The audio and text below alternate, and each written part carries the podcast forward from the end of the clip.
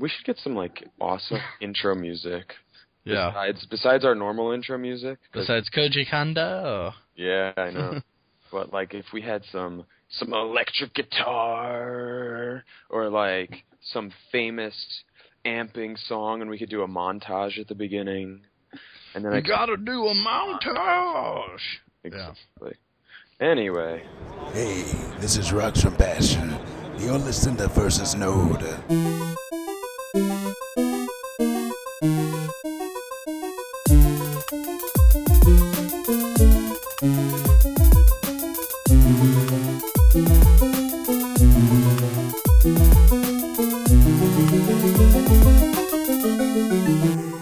welcome to episode 36 of the Versus Node podcast. I'm Eddie Inzauto, your host and editor in chief of GamerNode.com, and I'm here with the GamerNode crew. First, I have Dan Crabtree. Hey, Eddie. Hey. and, and we've got Mike Murphy Hey, you guys. as he swings from the mast of a pirate ship. and last but certainly not least, returning, unlike Jason thought, with F grade comments. Josh Robinson, how you doing, man? Cowabunga. I'm I'm good. Awesome, awesome. Well, we are back, and after our last episode where we talked about well, where where everyone except me because I was super sick with a, a really nasty cold, talked about the PS4. We are jumping right back into our series on the previous generation of games and game systems, and this time we're going to talk about the best surprises and the biggest disappointments since I guess November 22nd, 2005. Um, and we're just going to jump right into it and save the time. Um, Dan, let's let's start us off with you. We're going to go with your your best surprise. My best of surprise. All the years that we've been playing the 360, PS3, and Wii.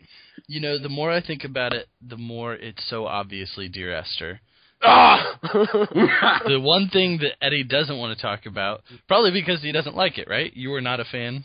no, no, I was actually kind of looking forward to it, and then it it was a disappointment for me. It was it was your But- disappointment. But I'm going to let you have the floor for why it was a. Uh, Sure.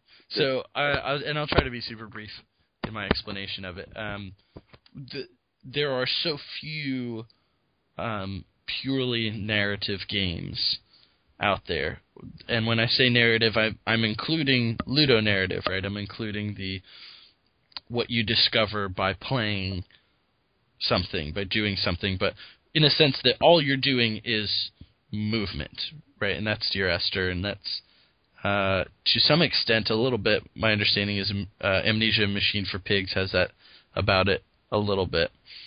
Um, but Dear Esther is like straight up, no interaction with anything. This is just walk around and see this island and and hear this narrative. Um, and the reason that I think it's a great game and an excellent surprise is because I assumed going into it that it would be like all of the other attempts to this to do this things prior, which were poorly written or written like video games, and so they were basically like, "Hey, bet you wish you could play this thing. You can't though. Bye." And what a huge letdown, right? That would be. But this is a game that is written like a book. It's written like a novel, and it should be because that's how it plays out. It's like living inside of a book that has illustration is sort of how I see it.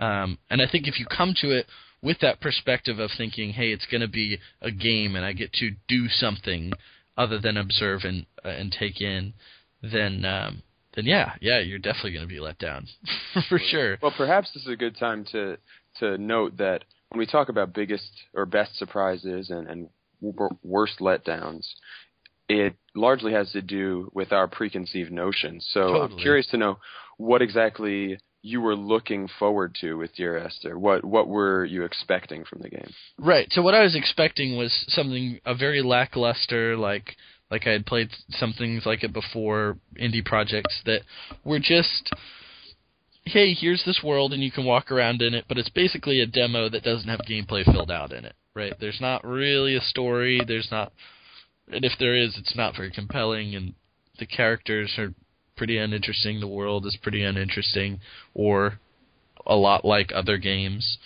And this has none of that, right? The, the world is um, a, a, an island on the coast of Scotland. It's very bleak. It's unlike other games. Um, and it's also very bizarre because the narrative and the characters are also very bizarre. And when I say bizarre, I guess I more so mean that they're abstract.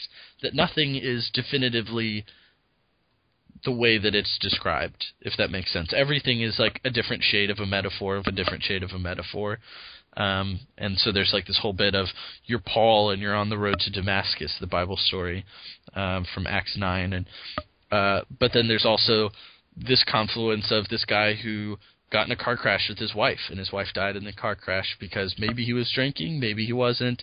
Um, maybe you know, there's there's something having to do with the abuse of pills or drugs. There's having to do with uh, a sea captain who landed on this island a while ago, and the island was sick, and he could see the sickness of the island. So there's just all these tons of layers, and they're uh, conflated the entire time and described in such a way that you can't really tell them apart. And so it's it's basically saying the the game that you're playing now is no longer with your controller with your hands. You're you're moving still. But the game that you're really playing is the game that you play when you read a good novel. You're figuring it out. Um, you're using your brain novel idea i know to, to figure something out to put the pieces together to solve the puzzle effectively. I see it sort of as a puzzle game for which the answer is um, either unclear or non-existent or just so subjective that you can't really say what it is um, I love that. I mean, I, I, there's no way I could have expected that because nobody had done that before. It's in interesting games. that you say that that it's a puzzle because the puzzle really is just a puzzle of your own knowledge, right? Totally, yeah. Yeah, Mhm. which, which is a good way, a different way to engage with games, I think. Right. And obviously super frustrating for anyone who bought the game and was like, "Bro, I'm trying to shoot some Scottish Highland cows, bro." Like obviously that's you're going to be real stunned by the, you know, the aerial and my Yeah. my dear darling Esther, like obviously that's going to be a letdown for you. So I I'm I was very surprised that it did what it did so well. Um and and I I credit it almost entirely to the writing uh of of behind that game. And the, the Chinese room did that was really well done. Nice. Did Josh or, or Mike have any thoughts on Dear Esther? Uh, well, I mean, like when I got the game, I, I really didn't have any idea what to expect. I just, I think it was like four or five bucks on Steam, and I'd heard, I heard decent things about it. So I just, I, I mean, I thought, what, what, uh, what's there to lose? But as I'm going around, I think you start out on a beach, and I'm just, I'm going around expecting to find someone. I kept thinking I was gonna find some kind of NPC, but obviously I never did, um, or, or at least um, So the time almost- that I played it. In the in the design of the game itself, it was a it was a letdown within your gameplay, not necessarily coming into the game. Right, and I guess that's because I mean, uh, I guess we're just so programmed in, in games. Like I can't think of any other game where there's just no one. Um, I mean, besides like Tetris and that kind of thing. Gone Um, home, bro. I haven't played it yet. Which I need to play. Yeah. Absolutely. But but you know, like it, it looks like somewhere where you would expect there to be someone, even though it's it's sort of like an abandoned kind of thing. I, I think I just had like um I think I just had Skyrim stuck in my head Oh, because totally it, different experience. oh absolutely, Yeah. but it, but just in terms of of the visual look, it was kind of like you know it was kind of like a, a beaten down kind of you know Yeah. uh rocky sort of uh terrain. I don't know. It just just kind of reminded me that visually, and I guess maybe that's what I was expecting, like to have somebody to talk to. Yeah. So not Yeah. the fault of the game, not the fault of of your own, just a, an unfortunate timing of you playing the game. Okay, M- Mike, did you have anything quick before we move on? Um, nope. I actually didn't play Dear Esther at all, so I have nothing that I could really contribute. Well, I say you're better off. All right, so Dan, what uh, what's your biggest letdown? Um, my biggest letdown of last year, last generation, but it was out last year it was Assassin's Creed 3, which my understanding is that Josh is going to disagree with me on this. Um, I'm gonna give out your address at the end of the. yeah. It, you know what they did so stinking well in that game was creating the world. I believed every piece of the world that they created. I was like, "Yo, I am in colonial America. This is unreal that someone has been able to transport me to such a living uh, model of what that looks like in all the different cities. That's incredible. That's an achievement. What's not an achievement is being able to do anything fun in that world. it's just like, hey, we've okay, so let's grant that I've assassinated people at least twice before, if not four times before, as one with these mechanics, right? So let's grant that that's nothing new. So if I'm only doing that and there's nothing else interesting, there's no uh, incentive drawing me to explore the world, drawing me to.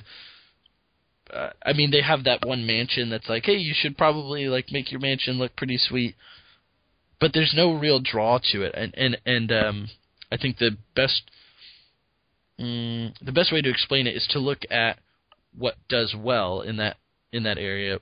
My most recent example being Assassin's Creed 4, where you have very tangible, uh, very good reasons to explore and do activities and to to go explore this uh, this island and then to fight this Spanish frigate and then to take this fort. There are very real, awesome reasons to do that. It opens up your map. It um, uh, it it gives you access to better weapons. It makes your ship better. It causes you to be able to go more places then and open up more forts and see more. I mean, the list goes on and on. Assassin's Creed 3, it was like, do it if you want to, I guess. This stuff is there, but you don't need to. Not a big deal. Take your time. And I, sort of like, well, make me like convince me that this is a worthwhile thing. Mm. Uh, Okay. I- and and to say nothing of the story, which uh, I think you could you could get into it or you could not. I think that that's a that's more of a subjective thing, but I think sort of objectively they did not do enough to draw me into the world. I would be willing though to hear someone rebut me and and might even be convinced otherwise if someone made a strong enough argument.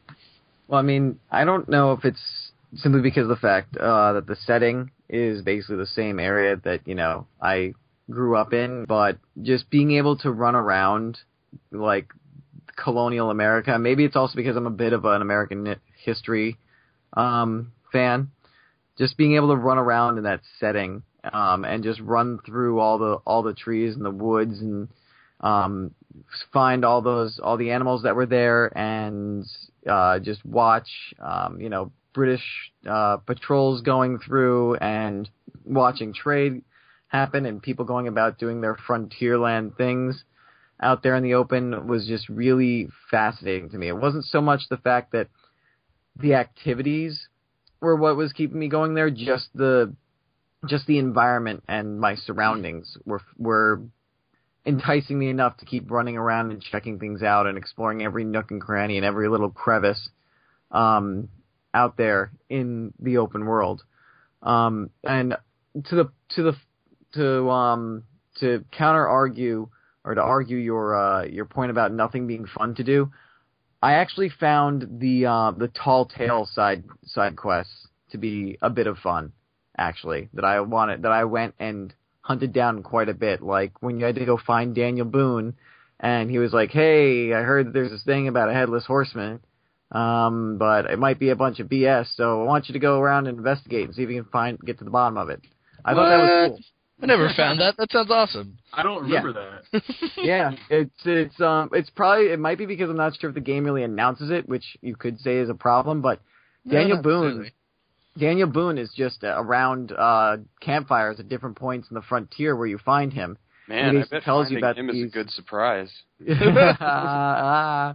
and he and he basically tells you about these tall tales, and you have to go and investigate. I think one was like That's cool. um, I think one was That's actually cool. about like Bigfoot or the Sasquatch, and you actually go and you just find out that it's a really big bear that people just interpret as a Sasquatch or a Bigfoot. And the other one, like I said, was like they had the headless horseman and like a couple of other tall tales. I think one might have involved like uh, a believed witch or sorcerer in the woods. But the I found that stuff really cool to be able to like see how they decided to twist these like tall tales from like the frontier and these like supernatural stories of early colonial life uh, just into a side quest. I, I got to go back and play it again because I, I completely missed all of that. Same here. That sounds awesome. Uh-huh. I would totally play that.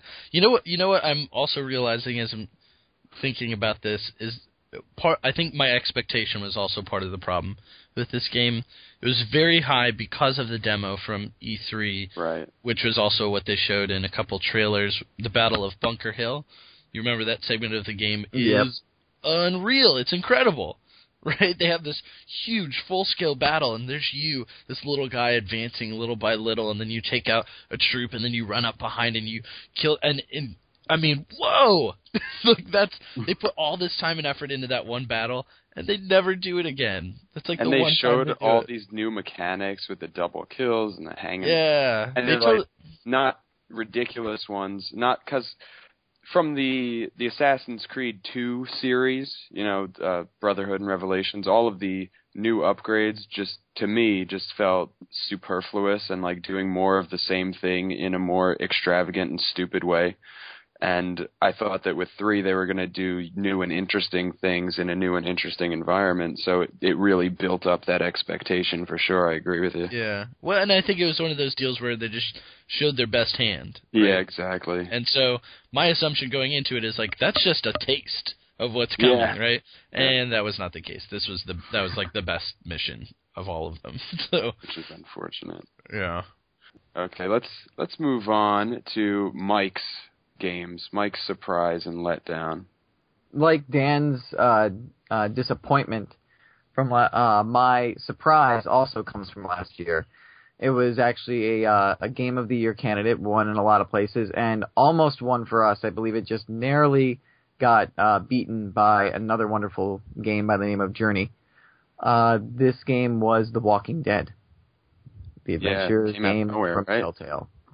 Yeah, I mean, for me personally, I've I'm a huge fan of the comics, and I'm also a fan of the TV show. So when I heard that the game was coming out, I was excited but weary because uh, The Walking Dead is a property that uh, its tone um, and uh, a lot of the the things that happen in the comics really don't translate over well to video games or traditional gameplay mechanics. So I was very unsure. I was like, oh god, this is going to probably be horrible. There's no way they can match the level of intensity and just messed up happenings that go on in the comics. And like this isn't like a run and gun kind of like shoot and kill zombies game, uh, like like property or an actiony property. You really can't do all this. How is how are they going to do it? And Telltale turned around and did basically exactly what makes the comic so good and made the zombies more about the setting than the threat and making the story be about the characters and how they deal with it. And then putting you in the driver's seat as uh, as Lee Everett and having you make these kinds of tough decisions that you've either seen characters in the TV show do or read about and watched, um, witnessed in graphic novel form characters such as Rick Grimes and crew uh, deal with in the comic. It's just it was incredible. It was it, it caught me it caught me out of nowhere. I never expected uh, for a game to be able to capture that kind of drama uh, Right. so well. I would expect that most of us feel the same way. What do you What do you guys think? Yep. Uh, I, you know, I want to highlight answer. the point that you made there, Mike, about the choice. I think that that was the most surprising thing is that they were willing to kill characters and they're willing to make your decisions have so much weight where they have not had that much weight in other games yeah. almost ever, right? They were willing to build off the system presented in Indigo Prophecy. And make it better. Yeah, yeah, exactly. yeah, there will. Yeah, totally. And and Heavy Rain, right? Where it's just well, it's all really kind of the same ending. Like no, like this ending is actually pretty different. Yeah. based on what you Like- choose, uh, which is pretty nuts. yeah, Telltale basically made the made it be like the choices aren't so much um, about the destination; it's more about how the characters react and interact to you along the way, and how your journey goes along the way. Which, when you think about it, technically, the destination is never the ultimate goal; it's always enjoying the journey. Mm. Or, in The Walking Dead's case, feeling completely and absolutely miserable about how everything is going on wrong around you during the journey. Yeah, so much emotion in that game. Goodness. Okay, so what about what about your biggest letdown? What what sent you the other way with your emotions? What sent or actually the the other same way, I guess.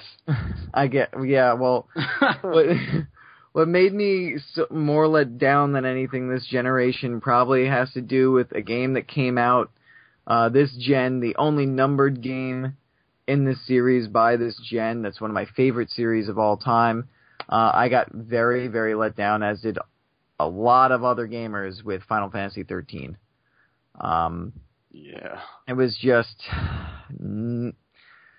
it was a Final Fantasy game in a little bit of the aspects, but in so many others, it just wasn't a Final Fantasy game. I have to tell you, when thinking of these games, our surprises and letdowns, I completely forgot about Final Fantasy. That's how much of a non-experience it was for me. Yeah, I mean, the the phrases come like you know, the, there's always been that phrase, you know, just wait until it gets good, but only f- but only until like Final Fantasy 13 did in games that really become a huge joke. Like, oh, just wait, after 25 hours, it gets really good for the last. Gosh, three or wasn't four. that so bizarre that it like actually did get good after such an insane amount of time? Oh yeah. like, how could you have that much of a game Like- that's not interesting and then have like a little sliver at the end? It's the, the problems the problems that fell with uh, Final Fantasy 13 isn't even so much the linearity. I think people would have been able to forgive the linearity of it a little bit if it wasn't for the fact that the story was bland and that the characters were so stereotypical, such archetypes of just traditional or stereotypical JRPG um, roles or characters. Um, you've got the like, you've got in Snow the overly eager and confident like like young male.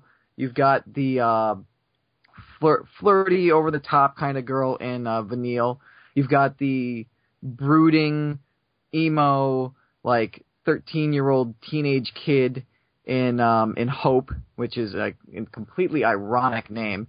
Um, and it was just and, and the rest of the cast, a lot of the rest of the cast was also, with the exception to possibly Sazh and Lightning, were all stereotypes. And no, Sazh the is fact, the comic relief. That's all. Mhm. Hey guys, Yeah, but he it's was a good Sazh. comic He's got a bird in his afro. The, problem, right? the problem with the rest of the cast is that they play their stereotypes out so badly. At least Sazh is Sazh played out his stereotype well, and it was actually amusing for a little while.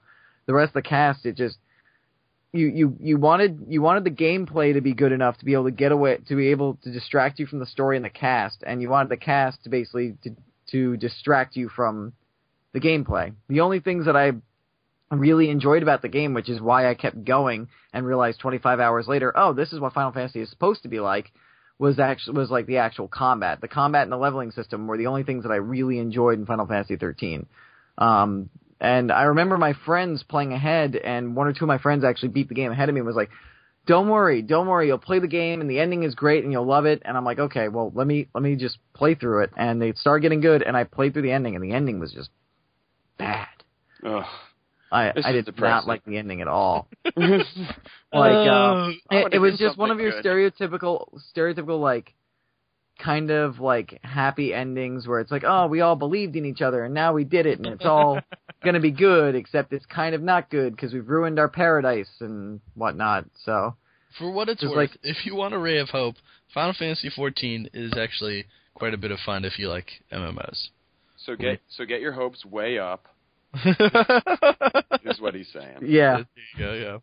no no don't worry I'll get my hopes way up for Final Fantasy 15 because really that won't be terrible right right Anyway, I'm hoping Josh, make make us feel better. I mean, you only have to say the word to make Dan's life light up. really? Is it true? get them all hot and bothered. Yeah. oh. Go ahead. All right. Well, my my surprise game uh, of I guess what is now the past generation was Bioshock, and that was the first Bioshock, not the second or Infinite.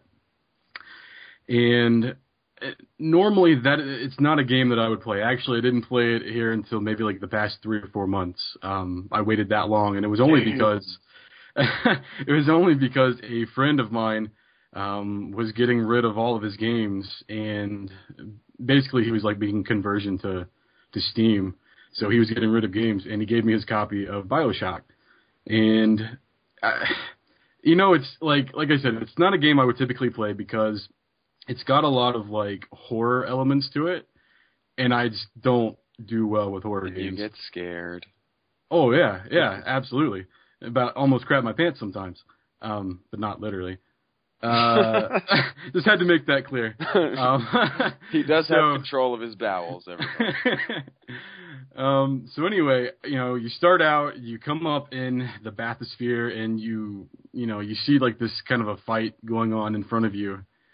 And I was intrigued. I was kind of worried, but I was intrigued.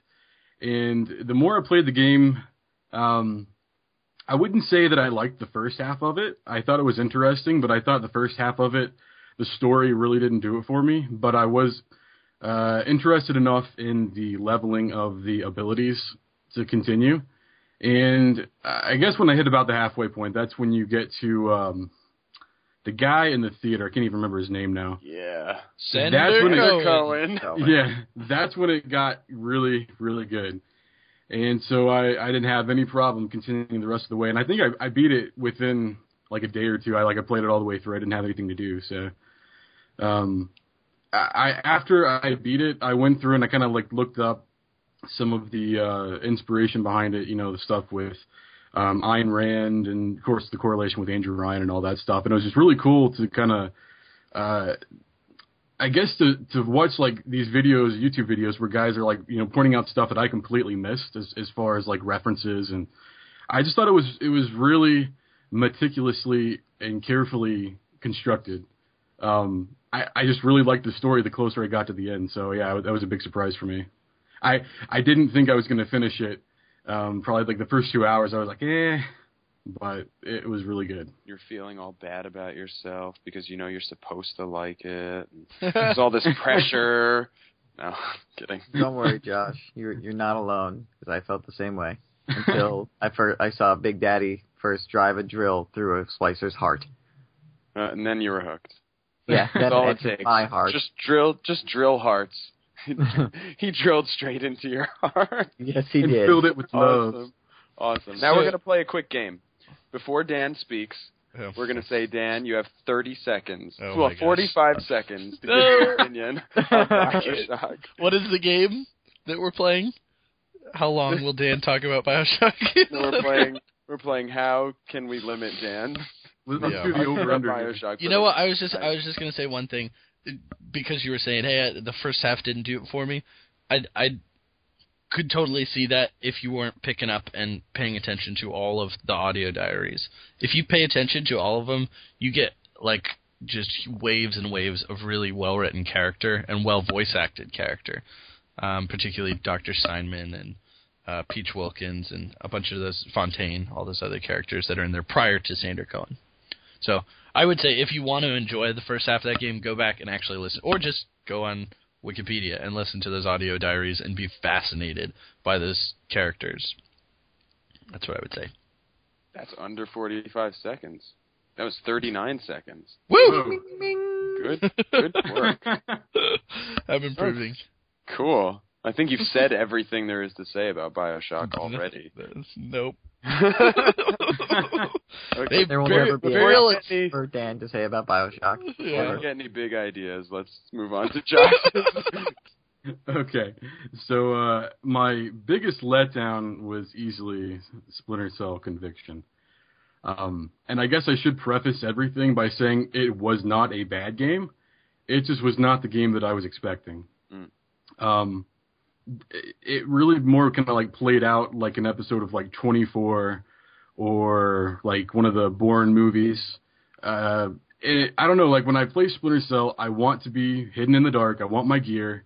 Um, when I think like Chaos Theory is, you know, the best in that series in my opinion, and Hands down. uh, you know, when you go and you start to play Conviction, it's it's cool for what it is, but I was continually just disappointed by what I thought I was going to get and what I was actually encountering. And so, uh, like in terms of the gameplay, like there were some cool things as far as like the the mark and execute mechanic, um, the cover system, um, the lighting, and, and there was really cool stuff to that. But um, in I remember before the game actually came out, they were actually talking about how, oh yeah, you know, you can approach each situation however you want to. So if you want to go all stealthy, sure, you can do it. If you want to go guns ablazing, you can do it.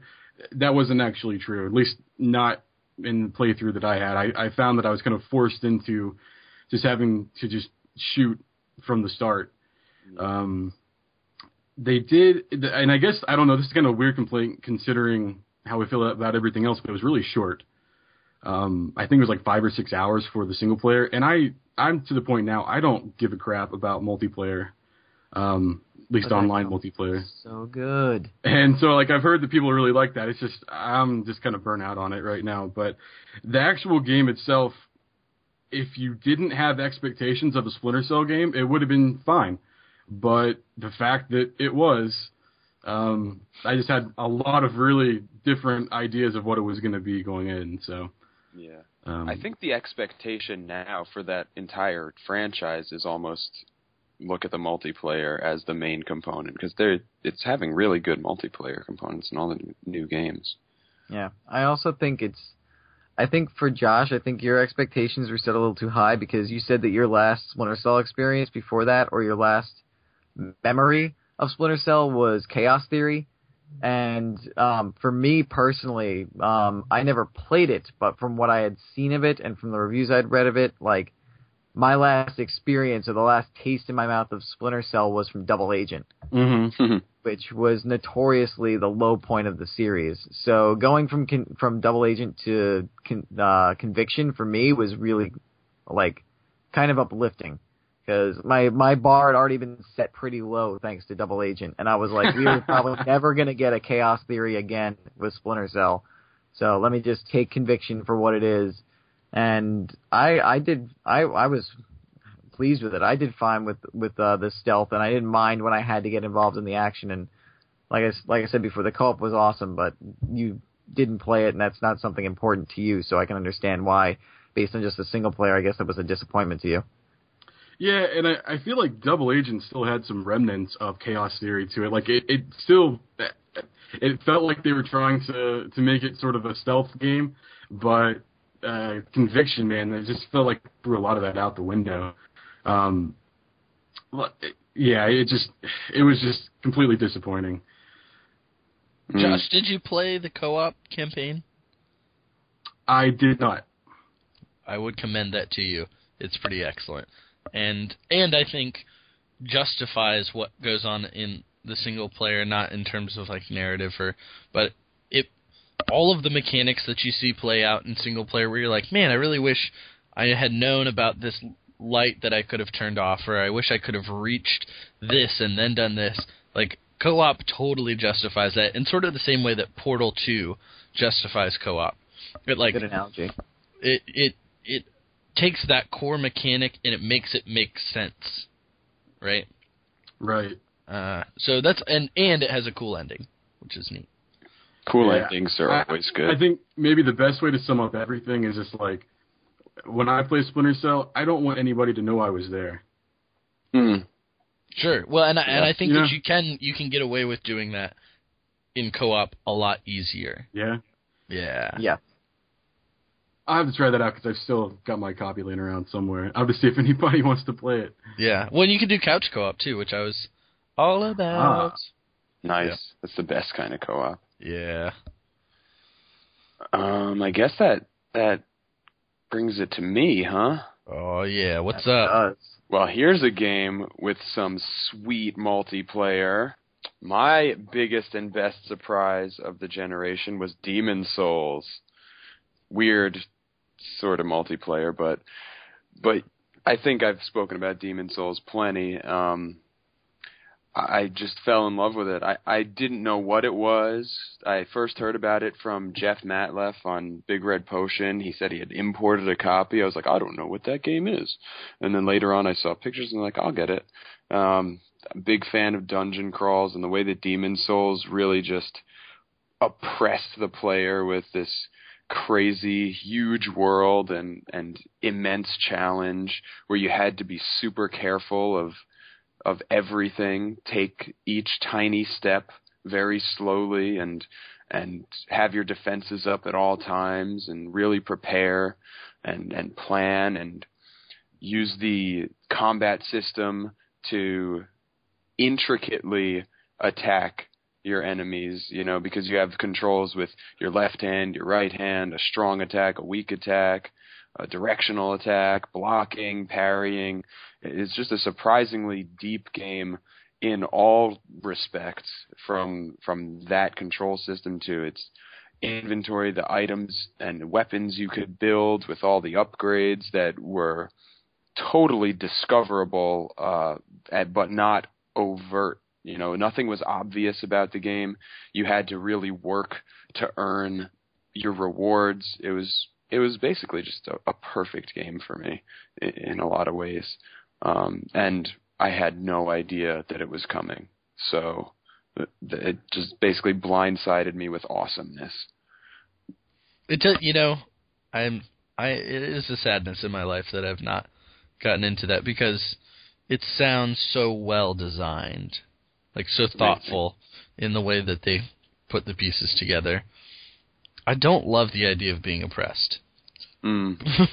but, well, I love horror, especially. Right. So it if, has that sort of atmosphere about it that it's like almost a horror game, but you're still like the hero yeah, with power. So it's like weird. yeah. I mean, they they, they give you power, but not enough. Mm. Right. That's I guess You know, that's the If you play it for a while, you can see the game start to strike a balance where where you feel like you're in control of your destiny. Oh, that's cool. That's good. Um, so it's not like, oh my god, this is the worst thing ever. yeah. Okay. Well, I'll have to play it sometime. Did anyone else play Demon Souls? Nope. No. Uh, Will not do it. It was such a surprise. that it only- that they it only- know it was that really. it only hit the Inzauto household. Eddie, how about how about your uh, biggest letdown? I had a couple, but I'm gonna go with uh, my old standby. No more heroes, man. Just forget that game. I I was so big on Killer Seven, and I thought Suda Fifty One was like the best thing since sliced bread, and I I was super excited for whatever this guy was going to do because after playing Killer Seven, I think really the problem with No More Heroes is that Killer Seven existed, um, in my world anyway, because it was just so deep, so messed up, and No More Heroes kind of just gave up on all these psychotic intricacies of this man's crazy mind and, and ability to tell a story. I guess it's not sort of the same thing without telling it. Um, and then he just went to like dick jokes and like an asshole character. Like I hate Dante from uh Devil May Cry. Cry. I hate Travis Touchdown. They're just characters that I, I cannot get behind. I, I think they're losers. Um, just their attitudes are bad, and and the gameplay in No More Heroes was definitively terrible for for an action game like that, a melee game. It was just so clunky and and stiff. Um, the the missions in between missions, like the the jobs, were just a joke and just I mean, you talk about oppression. That's the kind of oppression that I hate is friggin' playing poorly designed crap. So that that's where I got let down. Yikes! It's a huge letdown. Uh, it sort of begs the question: do you, do you have to like the character that you're playing as in order to enjoy it? No, but I didn't feel like the game was telling me anything about this character. Like there wasn't enough critique of the character either. So in or if if I hate the character, I feel like the game has to present that character in such a way that like you you're supposed to hate him, and I feel like people give the game that credit that it was that it was commentary, but I didn't feel it very much when I was playing, and I kind of just think that it was not good. Sure. Yeah, but I understand, you know, where that is a possible way to view the game. I just didn't didn't click for me. Isn't isn't that game something of a cult classic? Like a lot of people lot of really really like it. Yeah, yeah, and I'm What i- what's the argument for it? Ah, I, guess you would you I wouldn't know. I guess I guess it's it's Suda fifty one is making commentary, okay, sure. but I don't know. I think he just failed. How about you other guys? Was, was was Lollipop Chainsaw supposed to be commentary? Uh, Uh, that was another. Yeah, that's that seems like another one where maybe they were trying to go for we're so edgy. Not I li- really. I kind of enjoyed Lollipop Chainsaw more than No More Heroes. Really. I mean, I must have. I I, I don't talk about it like that. I think you. I, I mean, you're burned though, also, right? Because you just wanted Killer Eight. yeah, yeah, exactly. You didn't get it. Yeah. So it comes back to expectation. You know what we want. Right. Huh. Anybody else have any opinion on No More Heroes? I didn't play it, so I'm I'm out of did the not loop. play it. I forget everything about it. It's Like because it's forgettable. I've got it. I've got a copy sitting uh, right there next to my TV, and I don't remember much about it. How much you think that copy's worth? Mm, I don't know. It's it's not that hard to find, is it? Okay, so if I pay you, will you light it on fire on camera and post it to our YouTube channel? uh, you can you can pay me to make a flash video of. so no. Okay. All right. Well, I mean that's all of us. Uh, just just to round up, um, there were a lot more surprising games over the past eight years, and a lot more disappointments. So if we want to just uh, mention any ones that that just pop into our head, just really, really briefly, anybody who wants to throw one out there. Oh I will- sure. I will throw out the uh, Rayman reboot, starting with Origins and then most recently Rayman Legends. Yeah. Those, I I did not play any of the original Rayman games, and so I started with Origins, and I was like, "Whoa, this is awesome! I didn't know that we could do Donkey Kong without doing Donkey Kong. That's great." Yeah. Mm-hmm. Yeah, Rayman 2 actually was really enjoyable for me back in the day. So I kind of like knew that it was a good franchise.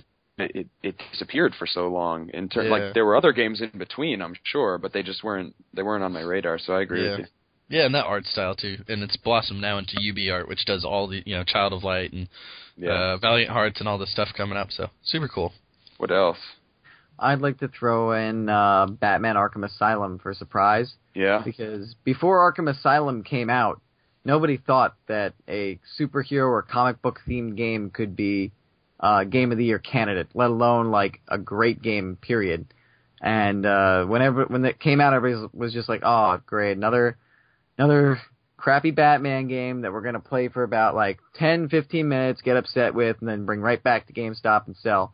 And it just blew everybody away. It was true to the comics, true to the characters. The combat was revolutionary. So many, um, it's become the mold for so many other, um, like action adventure games with just where it's just fisticuffs and no real weapons.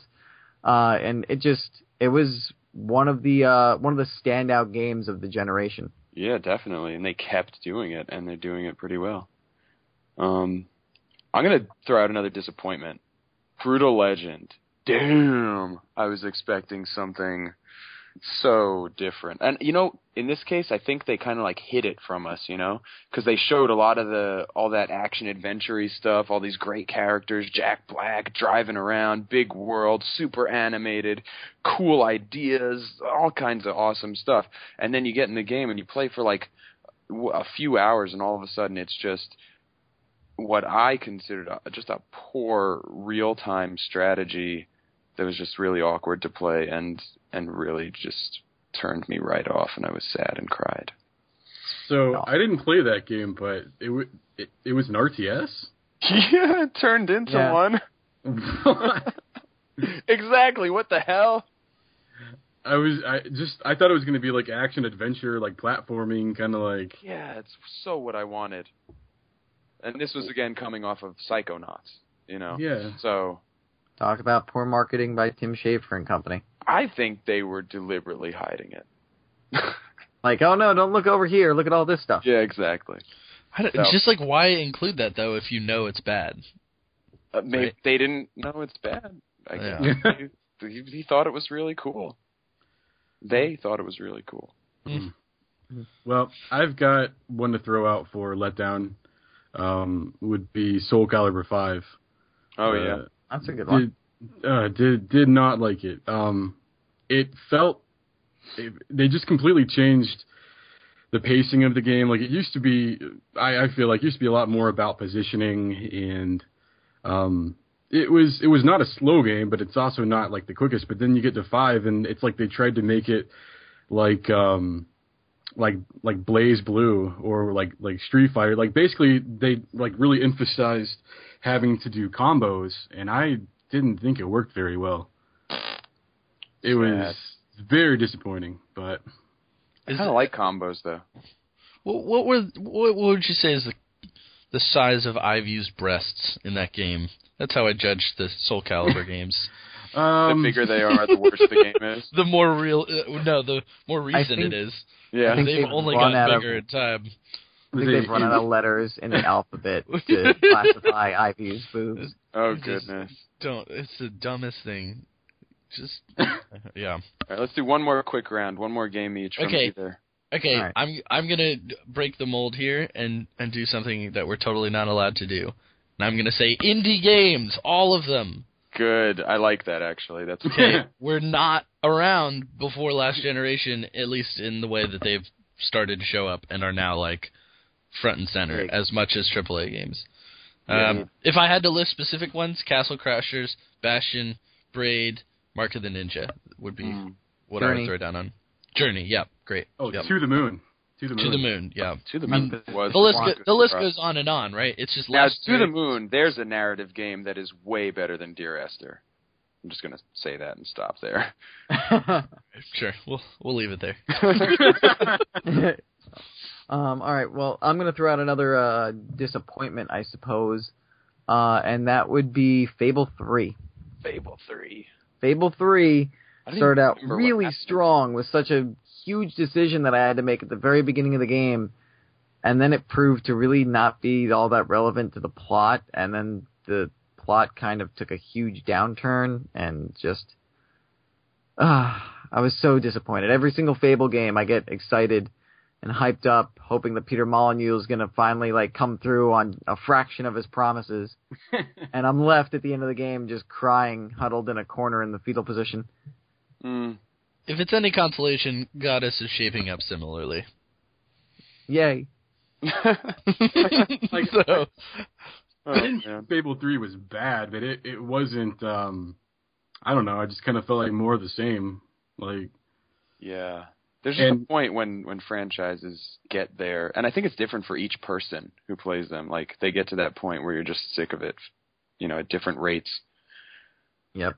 and something about that game, it's sort of uh, it didn't make or break it, but I I don't know if you remember, but like in Fable 2, when you would buy uh, real estate, you would make money off of it, even if your console was off.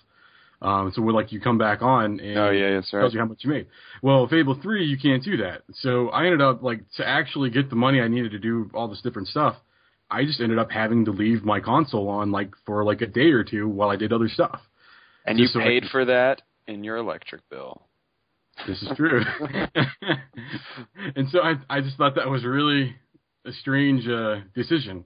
Yeah. But the, another thing too, and this is maybe a lot of games here toward the end of the last generation, is that I felt like um, the consoles were not powerful enough for the games they were trying to do, because it just like there was so much you know so much of a lag in like the the frame rate at times. It just was not good about that either.